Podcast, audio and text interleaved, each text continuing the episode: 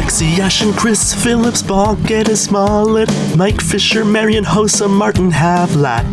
Pizza Line, Ray Emery, Bryan Murray Redden, Lee Cowan, Smith Neil, Fat by Guide Walrus. Chara, Heatley, Alfie all left the team. Andrew Hammond, Kyle Turris, Benajat, Double D on Mark Stone, Carlson, Matt Duchene to single, Hogberg, Shabata, Chuck, unparalleled success. We didn't start the rebuild. It was always brewing since 2009. We didn't start the rebuild. No, we didn't start it, but this time we've got it.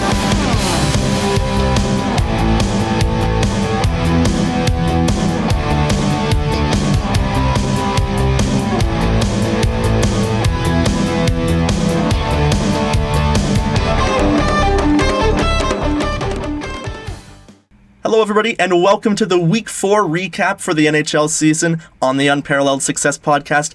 I'm your host, Ryan Woods, and joining me this week is Kened Sadiku. How's it going today? Hey, Ryan, how are you? I'm good, thank you. Thanks for having me on. I'm living the dream, of course. We've got a little bit more optimism going on in Sensland, so we don't have to go quite as hard on them in this week's episode as they were able to pick up their second win of the season against the heated rival Montreal Canadiens. And I think besides that, it's been a much improved play, even in the loss on Saturday afternoon. What were your impressions on the Sens' performances this week, and what do you think was the biggest difference between the team we saw on the West Coast during the nine game losing streak versus the team we saw versus Montreal?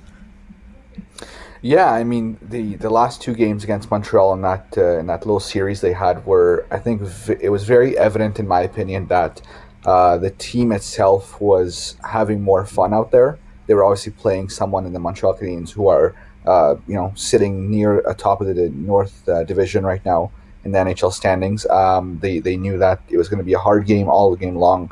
Uh, you know, with Carey Price, it's never going to be easy to score on him. Um, but I, I think what I liked most about these two games that just uh, passed was just the if if you've if you've seen me, I, I you know I'm a pretty big critical, pretty big critic of DJ Smith. I would like to think, um, and especially in the first month of hockey, I have no problem admitting that.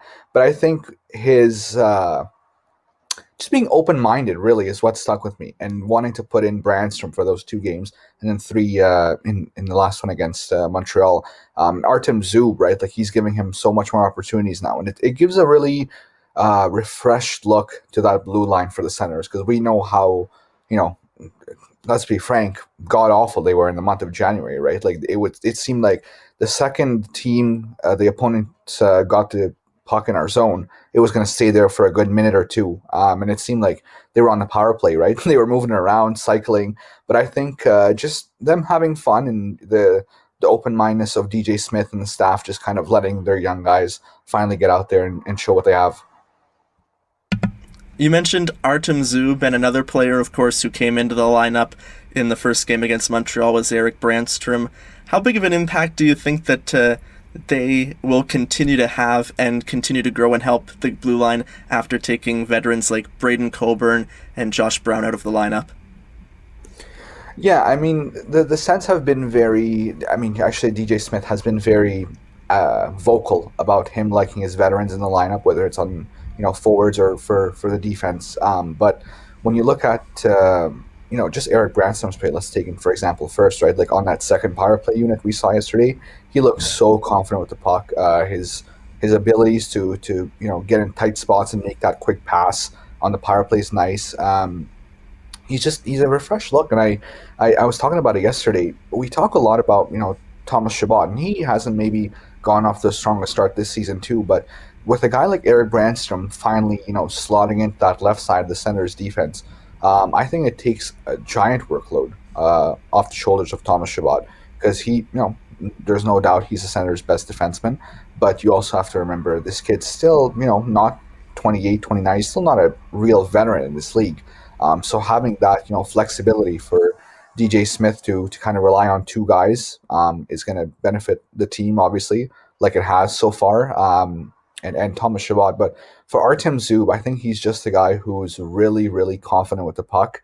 Um, he showed a, a, few glimpses of him jumping in rushes and you know doing a, a risky pinch here and there along the blue blue line. But uh, I think I've, I've seen a lot on Sens Twitter um, for people who you know have been talking about this game, and I think I agree that what really stands out is first pass. You know, he's really calm in his own zone when things start to get a bit hectic, and he gets his hands uh, on the puck. Uh, he can make a quick first pass usually to to relieve some of that pressure.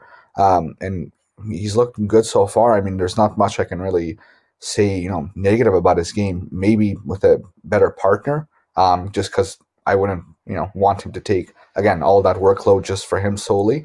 But besides that, it's it's been pretty smooth sailing for him. You mentioned how you've been a bit of a critic on DJ Smith, so I want to talk a little bit about him.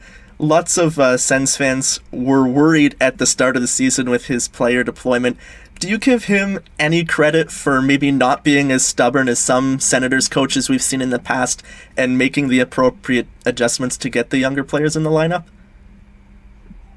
Absolutely. I mean, yeah, th- there's no you know secret that he was a, a, bit of a stubborn guy at the start of the season with his lineup decisions and whatnot. But uh, no, the, the last few games, he's definitely showed that he's willing to change some things if it means getting some better results on the ice. And even if it doesn't, right? Like that's what I think bothers a lot of Sens fans because we came into this season knowing that we're not going to win the cup. We're probably not making the playoffs. It's going to be another lottery year, but we want to see what we have in our young guys. And that's what made the first month really hard um, for for me at least. I'll, I'll just speak for myself, but it was you know we came into this season and it, it was kind of uh, you saw it from a mile away just with the offseason signings, right? Or the trades. You get Derek Stepan, um, Artem Anisimov is still here. You signed Braydon Coburn. Um, it, you know, you you had to be blindfolded for not to see this happening. But uh, he started off, yeah, really rocky. He wasn't playing his young guys. He was sheltering them way too much. Um, the thing that makes me the most mad about it was the uh, overtime loss against Winnipeg um, when he blamed the young guys for their mistakes, but it was veterans on the ice for the game tying goal and game winning goal. Um, that that really did not sit well with me. I'll be honest with you, that, that got me pretty riled up. Um, but no, I hey man, give credit where credit's due, and I think he's really changed uh, the way he's looking at the game in recent uh, recent memory. I agree with you about the Winnipeg game. I remember reading the quote from TSN 1200 after he said that, and I just gave my head a shake and said, uh, fire him immediately. Like when you've got a top line like Tkachuk, Norris, Batherson, who were out shooting the opposition in the offensive zone. Like I think they had 25 shot attempts for and like one against throughout the entire game. Like, and then he said that we were making young mistakes trying to score when we didn't need to score. And I said, uh, well, it sounds like pretty sound defense to me if you only have one a shot attempt against in the entire game, and then it's the veterans who are giving up the goals. So I I'm glad that you brought that quote up, and it still will definitely play a role in evaluating DJ Smith down the road. I think as well was the way that he deployed the players throughout the losing streak that we had, and if we end up not progressing as much as we hope for the rest of the season, he could be shown the door, and that could play a huge role in why. So, so we can talk a little bit about that later. But uh, one player I also wanted to talk about while I have it on my mind was a little bit more about Eric Brannstrom because the difference between his play in the 31 games that we saw him in the lineup last year and the first two games that we saw from him this season has been night and day. How important is it that we can continue to see Brannstrom play at, play at the level that he has in the last two games, considering what we gave up to acquire him in Mark Stone? Yeah, I mean, I, th- I think it's really important. Uh, the, the Mark Stone trade still really hurts to think about, uh, I think, for most Sens fans to this day. Um, and, you know, I think a lot of us realize that, that trade happened you probably were not going to win a Mark Stone trade in any manner, no matter how that thing was going to get flipped. But I guess you take the cards that you know you're dealt at the end of the day after that trade's made. But I think it's super critical that he uh, he, gets his game going for for himself, right? And I think that he's shown so far that you know he's made some adjustments in his game. He's you know quicker with his feet. I, I noticed last year too. He was uh, he was he was he wasn't slow by any imagination, but he was just a bit more hesitant when he had the puck, I think, and I think that's just some of the you know first year uh, jitters and trying to get you know establish yourself in the NHL lineup. Um, but this year, I mean, again, I, I think he knows too. Doesn't have much to lose. Let's be honest, right? Like Brandon Coburn, uh, Coburn, excuse me, got waived, uh, put on the waiver wire. No one claimed him, obviously, but he's down with the taxi squad now, I believe. Um, and he knows that as long as he's, you know, not giving pucks away for 60 minutes of the game, he, he should be relatively good. At least you would hope so, right? Because you got to give that guy some uh, a leash too. You know, Trevor Shackles was actually tweeting about this over over the last few days and was saying, you know, as nice as it is to see Eric Brannstrom in the lineup, I'm actually a bit terrified of how short of a leash he might get from the staff. Um, just because, again, going back to DJ Smith, he's shown that he can get pretty stubborn and uh, you know not have a lot of leeway for the younger players on this team. So it, it is a bit you know a cause for concern. I think. But uh, yeah, I've really liked his game. He obviously had a longer season than usual, as all the centers did. Um, he played over in, in, Switzerland, I want to say, before the uh, training camps kicked off, um, and he, he actually did really well out there. So it's it's nice to see him kind of progress into something that we we. I shouldn't say we. I was actually a bit of a doubter on him. I, I won't lie. I'll, I'll, be the first to admit it. But it's nice to see him finally get back on his feet and show uh, show his value to the team. I was also pretty worried about uh, what type of impact Brannstrom could have because when we saw 31 games last year, that's not exactly a small sample size. And when you only put up four assists or whatever it is he had, and that's all we really had to go off from uh, having seen him play, it was a little bit concerning that he wasn't going to be the impact player that we need him to be. But obviously, the first two games this season, for all the mentions, the reasons that you mentioned, he's he's looked a lot better. And when I think about the leash that you're talking about. Uh, that hopefully he will have a longer leash. Just think about the length of the leash that Braydon Coburn had. He was single-handedly responsible for at least one goal against in almost every game that he was in the lineup, and he lasted 10 games before he was put on waivers. So I hope that uh, Erik Brannstrom, especially considering that he hasn't played since he was in Switzerland and he had to quarantine they kept saying 28 days he had to quarantine twice. So just to see him come in the lineup and show very limited amounts of rust and to look as good as he have, I, I do hope that he gets a longer leash, especially longer than Braydon Coburn, because I've been very impressed with what I've seen from him so far this season. Um, talking about uh, DJ Smith a little bit more before we move on, what do you think would have to happen from right now between now and the end of the season for him to potentially be dismissed in the sense to move on to a different option behind the bench? Yeah, um, I, I've seen a lot of people on Twitter, a lot of people on Twitter, excuse me, say that, um, you know, Pierre Dorion said that DJ Smith was his guy at the beginning of the year. And uh, for those people, I would say I remember a time where Pierre Dorion said the same thing about Guy Boucher and how he was going to take till the end of the season to evaluate. And I think I don't even think it was two weeks later Guy Boucher was dismissed as the head coach. So I, I definitely wouldn't uh, take Pierre Dorion's word by by any means uh, on that front, just because he's shown to you know whether it was a snap decision or not. It's not something that um, you know we can prove by any any shot. But I think if he, I mean. I, I truly, I think he, he got a bit of a talking to from Pierre Dorion uh, as well uh, to to kind of play these younger guys and see what they have. Um, at the end of the day, he's the coach, so he's going to make the decisions. But I do think there was a conversation there somewhere. Um, the only way I see him getting shown the door, I think he's in his last year of his contract when he signed with the uh, when he became the Sens head coach. Um, but realistically, if he goes back to that, you know, veteran mindset, right, only playing those guys, not giving Eric Brannstrom, Artem Zub more opportunities, right. Um, we saw Logan Brown today get called up from the taxi squad, so that's another great uh, thing that happened. Uh, looks like he's going to get a shot sometime in the next few games. Um, if, if, he reverts back to those old styles, though, I uh, I don't think Pierre Dorion has much of a choice. I mean, he he's kind of on the clock too, right? Pierre Dorion's made some moves here and there, but eventually you're going to have to, you know, hire someone who's going to want to showcase what you've been working towards. And in the first month, DJ Smith was just simply not doing that until recently. Another guy that we haven't talked about yet, who had an incredible performance in both games against Montreal, is Matt Murray. How big of a relief is it to have seen him have back to back strong performances after seeing him struggle unbelievably out west. Yeah, he looked really good. You're right. It is a big, big sigh of relief from uh, mo- most most Senators fans because that first month was uh, uh, really hard to watch. Is how I put in my most recent uh, report card. Um, but uh, yeah, it's it's nice to see. He's obviously someone who the Sens bet on long term over the offseason. So you hope this works out eventually. You know, it's it's not a one year make or break it deal. It's I think it's four years if I'm not mistaken.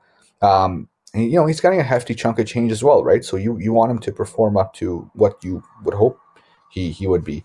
Um, yeah, he definitely bounced back well. He looked much more positioned in net. He didn't, he, you know, he still had some rebounds out here and there, like similar to January, but he seemed just much more confident in between the pipes. I, I remember back in January when they were on that terrible losing streak. He, it, it looked like, I also I'd just like to say one thing before I continue about this. I think the way the Sens defensive systems are set up are to fail goaltenders as well a little bit. Um, and a lot of people were talking about this yesterday on the PK specifically, um, where there's always someone in Matt Murray's eyes and no one picks him up. And as much as we would like to talk about Matt Murray not having a good month, which he didn't in January, I still stand by that. Um, you've also got to change your systems at some point because that it's proven that's not going to work. Even on the first goal yesterday, Jeff Petry blasted from the point. Corey Perry standing right in front of him.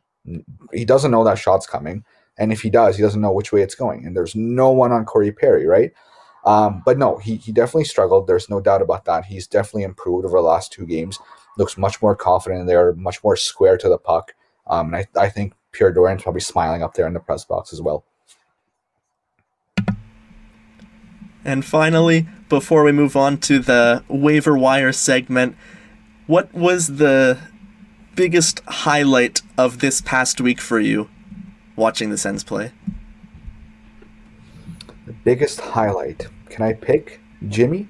Tim Stützle as of my course. biggest highlight. I would love to responded. hear you talk about Tim Stützle. He's uh, he looks awesome, man. He's leading. I think he's tied with two other guys for uh, rookie scoring right now in the NHL. He that's another guy where he the first few games again those you know first NHL game jitters were definitely there. Um, right now he's just flying out there. He has much more you know poise with the puck. He's getting along. There's some chemistry with his line mates right now. I'd preferably like to see him get bumped up uh, in the near future. Um, but he, he's looked amazing. Like he he has great skating. He has great vision. Head up the whole time. He he looks, you know, he took a beating yesterday against Montreal. He he took a a, a really bad. Uh, he drew three penalties when it was all said and done. I think, but he, he took some pretty bad blows, uh, unfortunately. But I don't think I've ever okay. seen as um, many yeah, high sticking great. calls in a game as I saw yesterday. Well, because he, he, I think they the first one they got him, and then it wasn't even five minutes later they hit him again. That's the one where he actually went on the ground, and I, I was kind of concerned because it looked like he caught him right in the eye, and I was like, man, that's uh, that's not good. But he, thankfully, he was okay. Um, yeah, he, looks really, really good out there. He's like I said, he's getting some chemistry going finally. Um, the more the merrier, right? Like the more you give this guy opportunities, he went third overall for a reason. Obviously, there was something in him and sheltering him like he was in January a little bit again um, is is not going to cut it. And you can't really expect. I mean, look at what he's done, right? Like you give him a bit more opportunities. You put him on that uh, first power play unit, I think it is now, um, and he's got goals in three straight games before the uh, the game yesterday. Um, so he's he's obviously making the most out of his opportunities.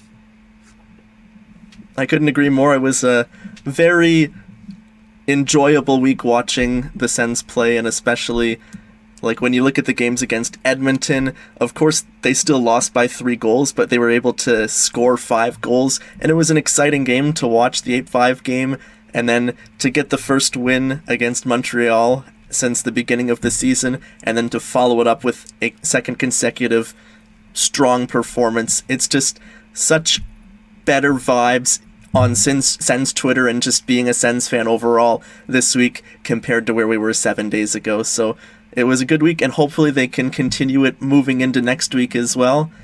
Now, moving on to the waiver wire segment where I talk about hot rumors, not only with the Ottawa Senators but around the league. The first topic I want to talk about is Derek Stepan, who, of course, the Sens acquired for a second round pick from Arizona before the start of the season. And now it seems like there's been a souring between the two sides with uh, Derek Stepan being away from his family and his newborn child.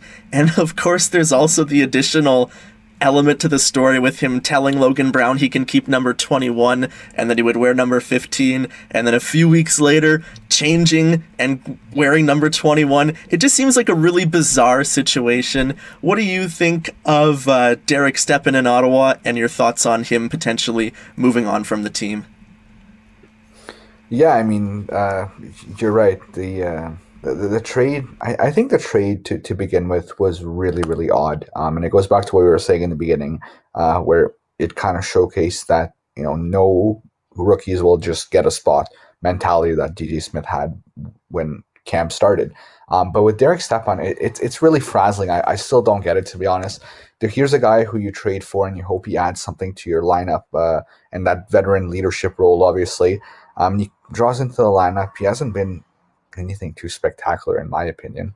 Um, and he's now, you know, I, I, get wanting to be closer to family. I just did.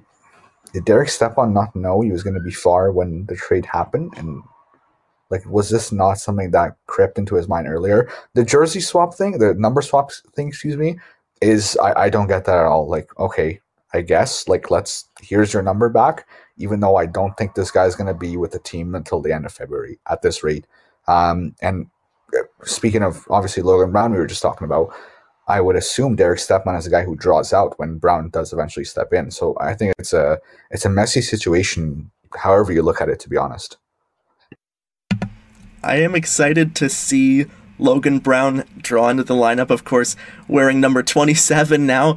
I've got my Alex Kovalev AK twenty seven jersey up to celebrate the victories against Montreal this weekend. But I am excited to see Logan Brown.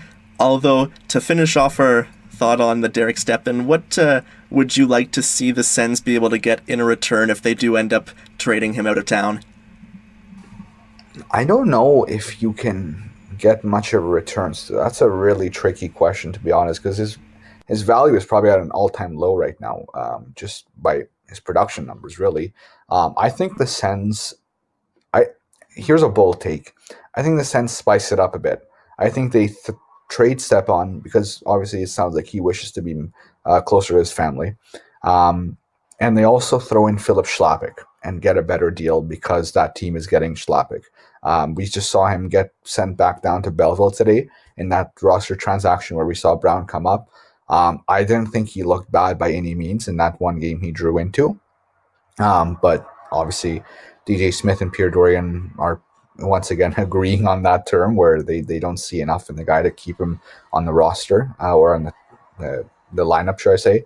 Um, but yeah, I think the Sens are going to try because I really truly don't think you can get more. If it was just a one for one, I don't think you're getting more than like a fourth uh, with just solely Stepan being shipped away.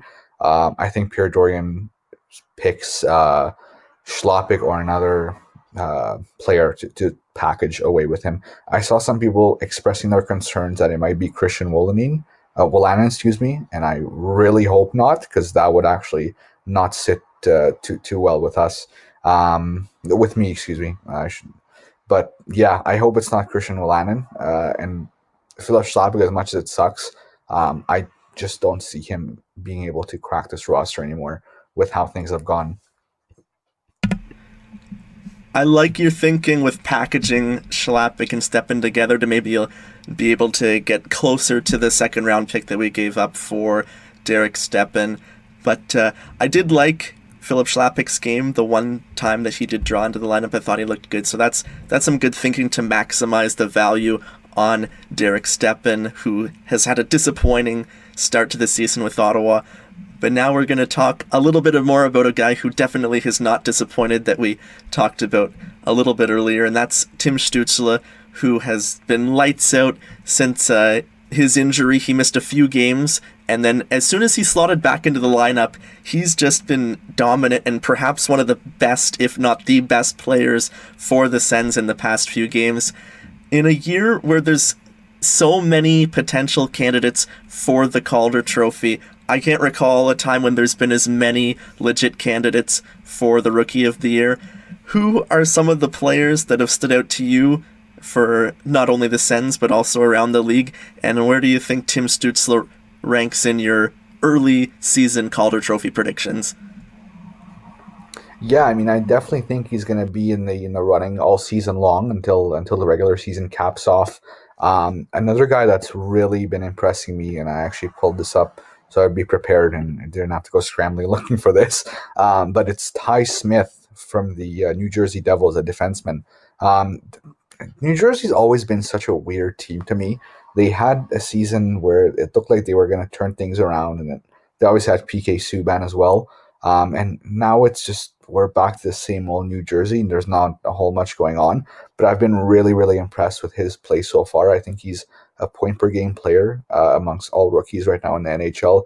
Um, Kirill Kaprizov um, in Minnesota, obviously another guy who's been hot to start. Um, I think he's a bit uh, older, which the NHL rules don't really care about, so he's still in the running for the Calder. It's kind of like an Art- uh, Artemi Panarin situation a few years back. Um, but yeah, I think those two guys are definitely going to give him a run for his money. Um, but you know, Soups, I I really think Stützle's going to hang in there the whole time, man. Like he's obviously getting his game together the, the more and more he plays. Uh, like I said, he's tied for you know goal scoring amongst all rookies, and I, I really think he has a good shot when the season's wrapped up to to get that Calder Trophy. I hope so too. And finally, before we move on to our preview of the week ahead, there's some discussion around the league about the standings and the implications that uh, games being postponed due to COVID have had on the standings. We see some teams who have maybe only played six or seven games so far, while other teams have played 15 already. And at the end of the season, when it's only a 50 game, 56 game schedule, we could very well end up seeing some teams finish at the 56 game mark, like in the North Division. We've been very lucky we haven't seen any postponements so far.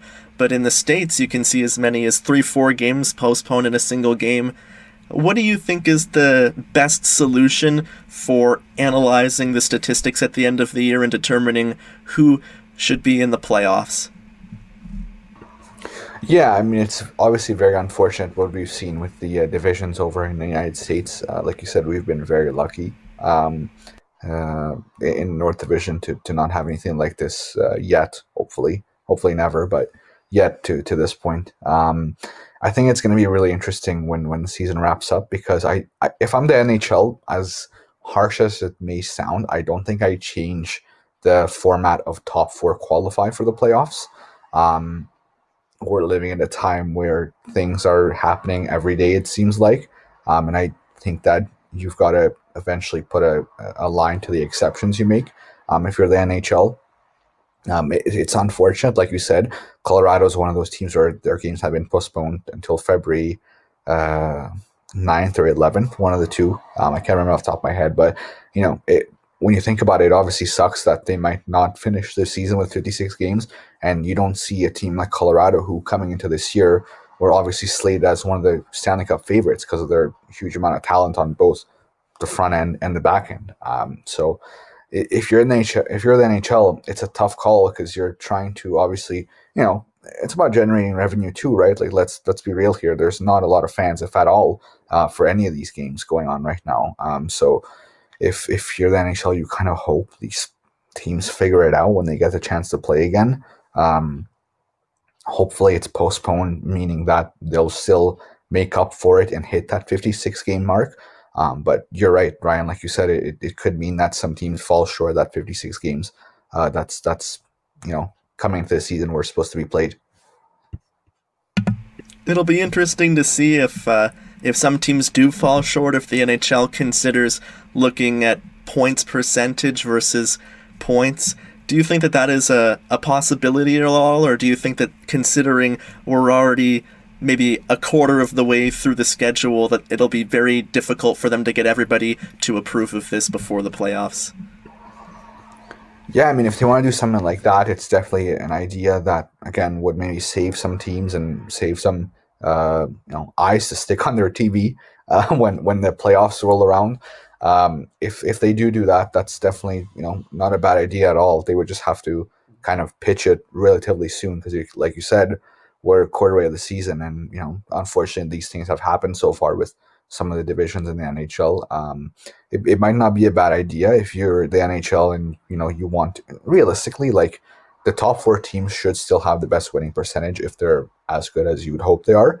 Um, so I don't think it'll create for any you know dilemma there. Um, but yeah, I mean it, it's it's going to be really interesting to see. It's we knew this was going to happen. Like the without getting into it too much, obviously the United States is not COVID friendly. Um, so we knew this would eventually you know happen along the way. Um, we're just lucky that it hasn't happened in our division so far, I guess. And as you said, hopefully it will stay that way for us because uh, we've had enough diffi- of a difficult time dealing with everything surrounding the pandemic, and we try not to talk about it as much just to keep it positive. But uh, it's it's been very difficult, so hopefully we'll be able to move past it sooner than we expect. And moving towards this week's games, the Sens have four games on the schedule. Monday night against Edmonton, the first of a back to back, and again on Tuesday night as well. So both of those games are at 7 o'clock. And then we have our second ser- series of the season against the Winnipeg Jets Thursday at 8 p.m. and Saturday at 3 p.m. So, four games on the schedule. What are your expectations, first of all, for the back to back against the Edmonton Oilers?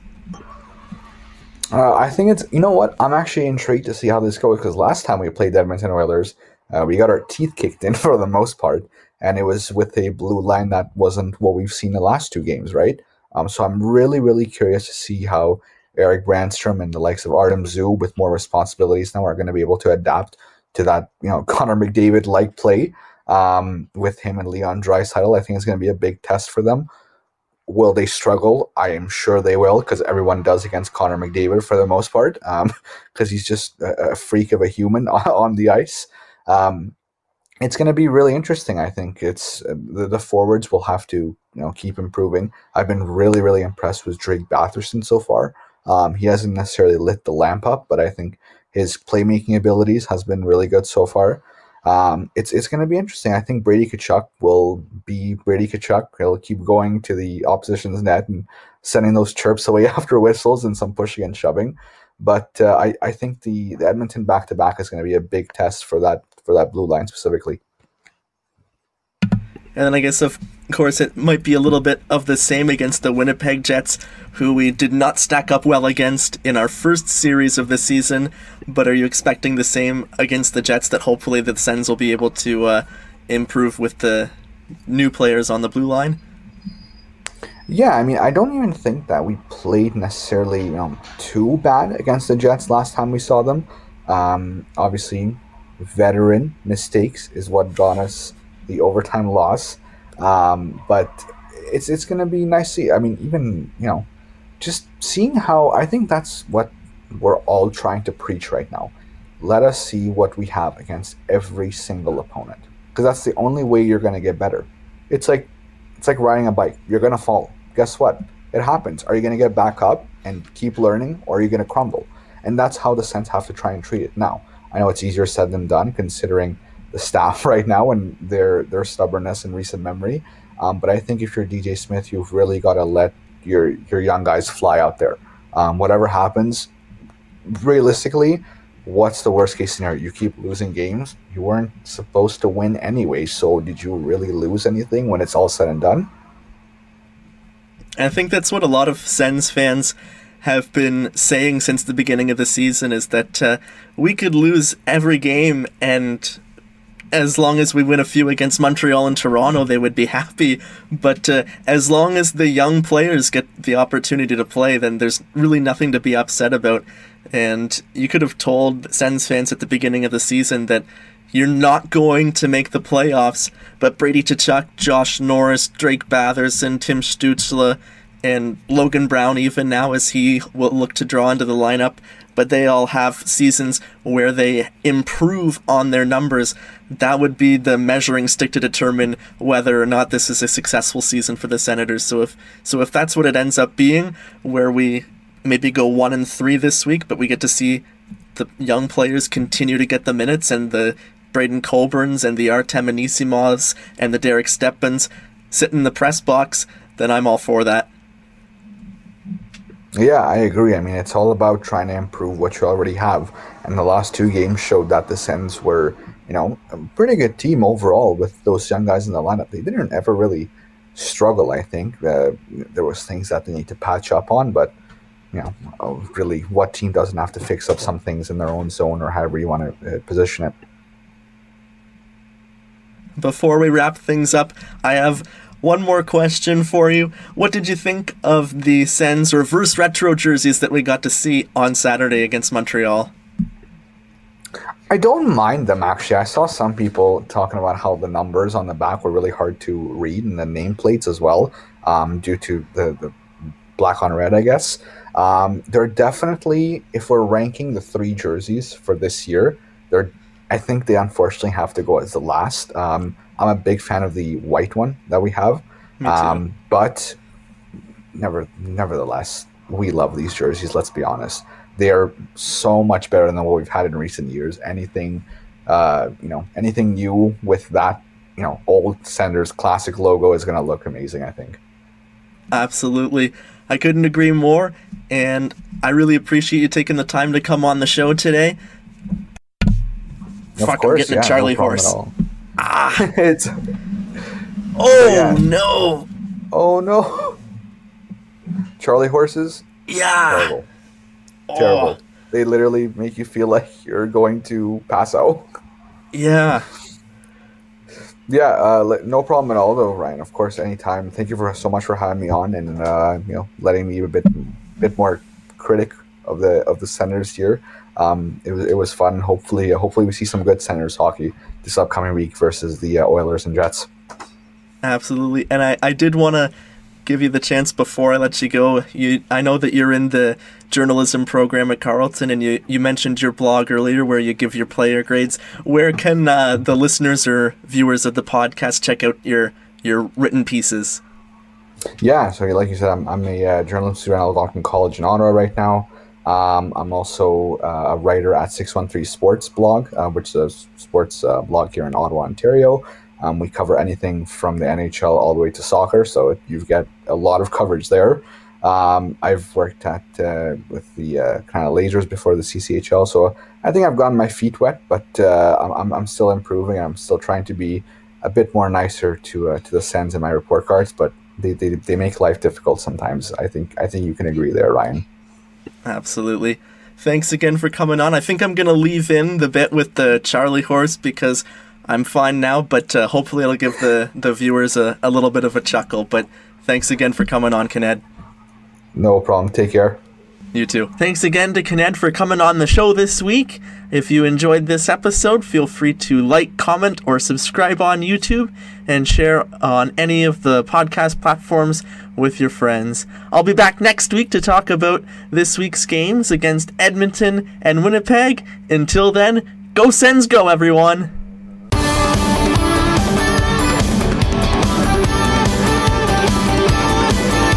Pageau, Pageau, Pageau, Pageau. First round pick Mason, Silfverberg for Ryan, McCulloch, Kovalev, California road trips, Lalime, Hasek, Gerber, carousel of goalies. Buddy Robinson, Ben Harper, Bobby Ryan, Spartacat, Boro, Hoffman, LeBreton is a no-go. Elliot, Anderson, Alex Aldis back again. Dorion says we're a team someday we will win the cup. We didn't start the rebuild. It was always brewing since 2009. We didn't start the rebuild. No, we didn't start it, but this time we've got it.